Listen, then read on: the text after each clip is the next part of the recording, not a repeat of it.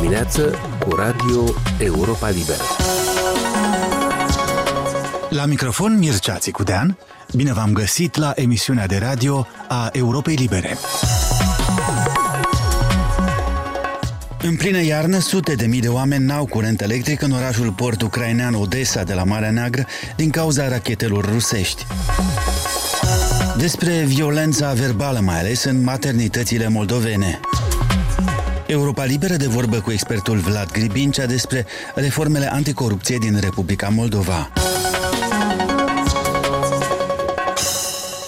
Mii de femei din lumea întreagă sunt supuse zilnic violenței obstetrice sau umilirii în timpul nașterii, iar moldovencele nu sunt, din nefericire, excepții. Platforma Femeilor Deputate din Parlamentul de la Chișinău a lansat la 24 noiembrie o campanie de informare și sensibilizare cu genericul Violența obstetrică tot este violență. Apoi, pe 2 decembrie, deputatele au organizat în premieră o întâlnire cu femeile care au trecut printr-o formă sau alta de violență la maternitate. Printre cele care au venit să-și spună povestea sau mai degrabă păsul a fost și Sabina Efros din Chișinău, mamă a trei copii. O poveste pe care o veți auzi în relatarea Silviei Rotaru. Sabina spune că prima naștere a fost una traumatizantă din punct de vedere emoțional, dar s-a soldat și cu probleme fizice pentru ea și copil. S-a întâmplat în anul 2015, într-un spital de stat. Prima mea experiență de naștere a fost uh, traumatizantă, cum am înțeles eu pe parcurs. Uh, a fost cu foarte multe intervenții pe care eu uh, nu le-am nici solicitat, dar uh, și față de care eram împotrivă la moment să mi se facă. Și a fost traumatizant și pentru mine emoțional, dar și uh, pentru copil s-a soldat cu niște probleme fizice. Femeia susține că starea ei emoțională a depins și de multe situații care s-au întâmplat în spital. Am venit la maternitate în jur de ora 7, m-am strâns repede și uh, m-am investigat la recepție, uh, cu toate că vreau să menționez, uh, m-au investigat pe parcursul travaliului foarte mulți medici, cred că s-au schimbat trei medici, medici de gardă plus moașele lor, asta în cazul în care când unei femei se rup de tot apele, nu este recomandat investigația vaginală pentru, cu riscul de a introduce infecție. Potrivit ei, în timpul travaliului, medicii au aplicat metoda Cristeler, o practică prin care femeia este apăsată pe burtă ca fătul să fie expulzat și care nu se mai predă la facultate și poate crea probleme de sănătate atât lăuzei cât și fătului. După vreo oră de încercări, cred că, au început să apese pe burta mea medicul și studentul, care era la fel și el bărbat. Deci doi bărbați în patru mâini, fiecare cu ambele mâini, iată așa, cu mâna integrală până la cot, apăsau pe burtă în momentul în care îmi zicea că e contracție și că trebuie să împing. Strigam că mi este dureros să, să nu-mi facă asta la care mașa îmi zicea că nu împingi corect, că suferă copilul, tot cum faci copilul să ne și acolo. Copilul Sabine s-a născut cu un hematom pe cap, iar medicul i-a explicat că aceasta este din cauza faptului că ea avea bazinul încovoiat. A doua oară, Sabina a decis să nască la un spital privat, dar spune că și acolo a avut parte de aceeași atitudine ostilă din partea cadrelor medicale.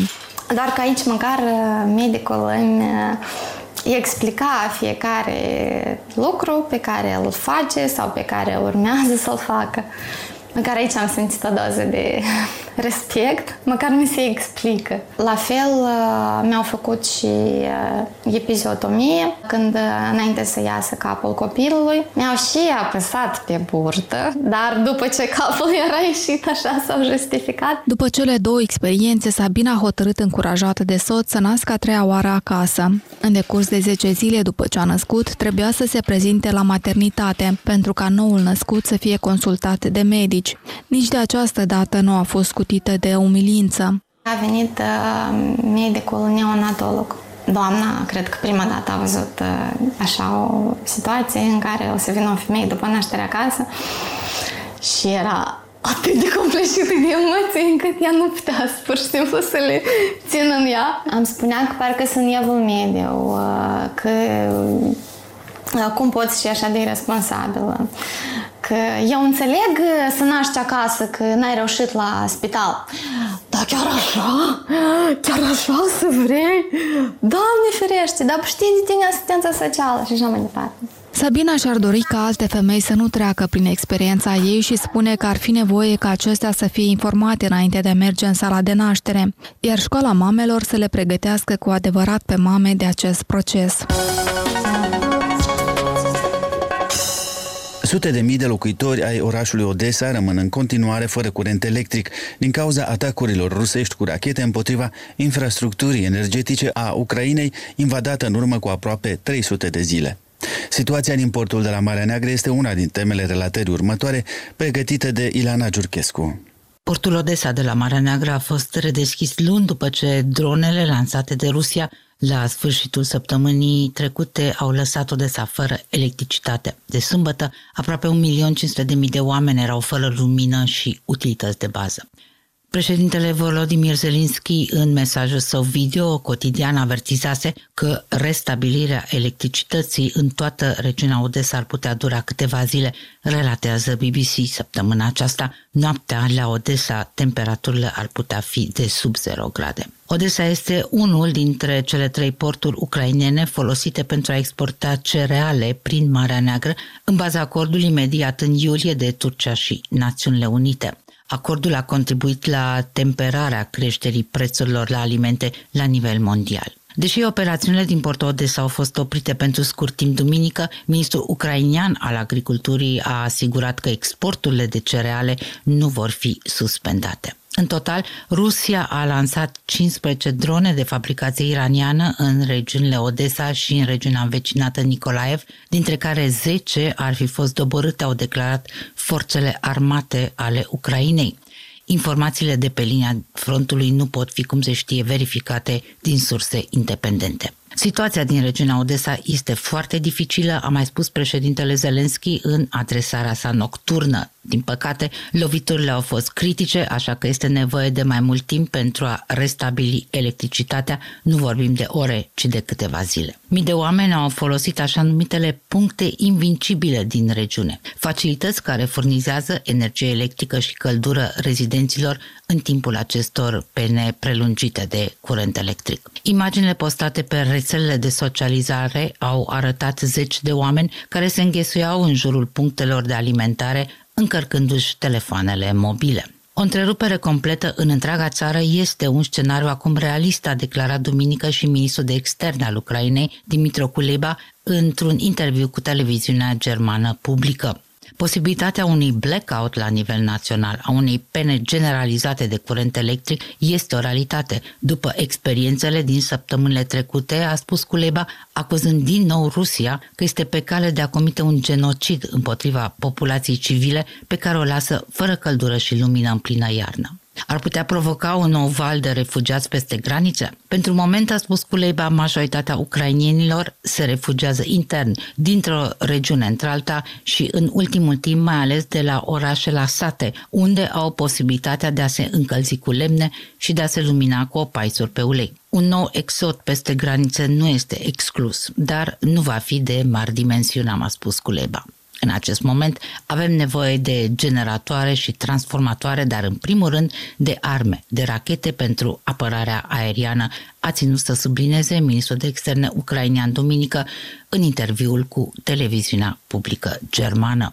Tot duminică, președintele american Joe Biden i-a spus președintelui ucrainean Zelensky că apărarea aeriană a Ucrainei este în continuare o prioritate pentru Washington.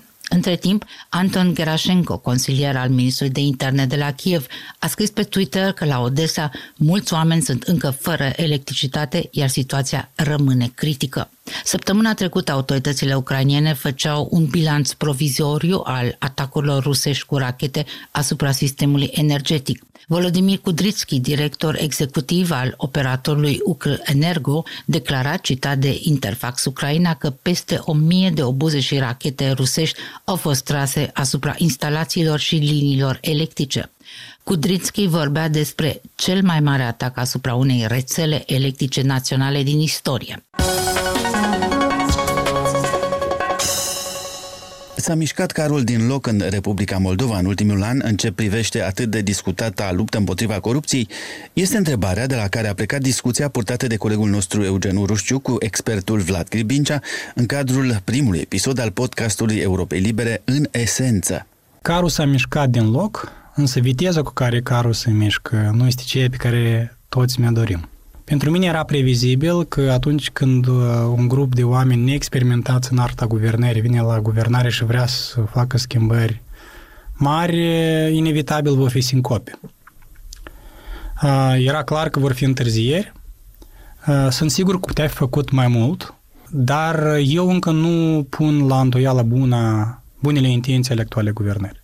Adică bunele intenții sunt, viteza cu care se mișcă nu, este cea care ar trebui să fie, putea să fie și mai rapidă. Dar eu sper că schimbări vor veni. Da, s-a numit un nou procuror șef anticorupție.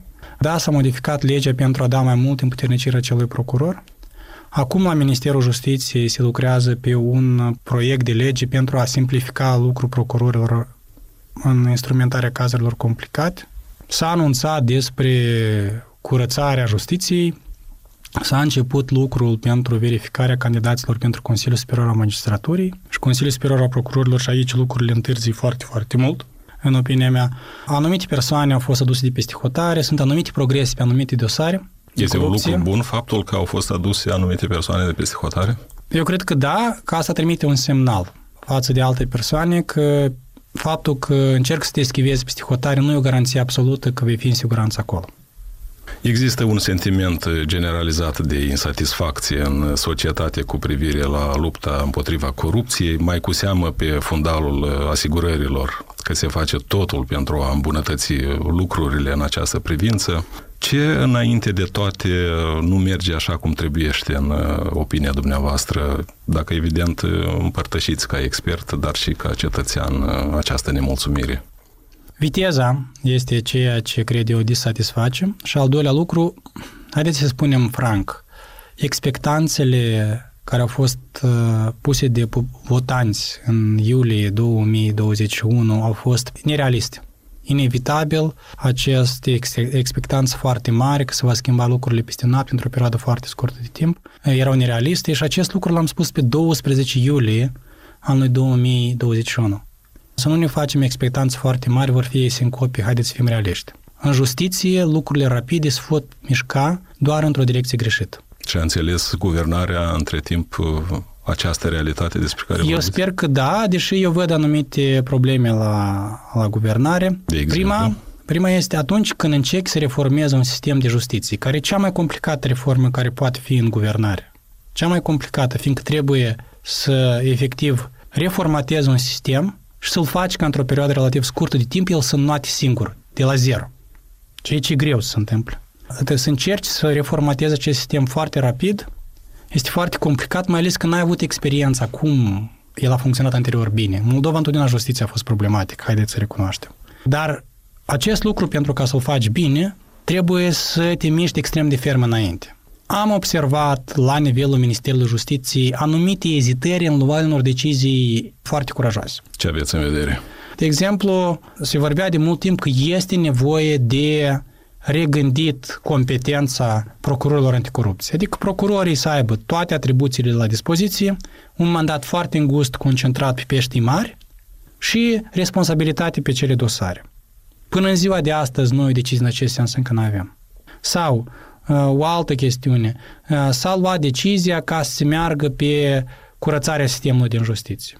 Toți judecătorii și procurorii să fie verificați. Da, se declară acest lucru, dar până la ziua de astăzi încă n-am văzut un concept foarte bine pus pe hârtie cum acest lucru va avea loc. Și avem deja un an de guvernare, un an și 14 luni de guvernare. Ceea ce pentru mine este un indicator că se ezită la anumite aspecte. A fost Vlad Gribincea într-o discuție cu Eugen Urușciuc la podcastul nostru În Esență. Emisiunea noastră se încheie aici. Sunt Mircea Țicudean și vă invit să ne urmăriți în continuare nu doar la radio, ci și pe pagina noastră de net la moldova.europalibera.org și pe rețele. Aici e Radio Europa Liberă.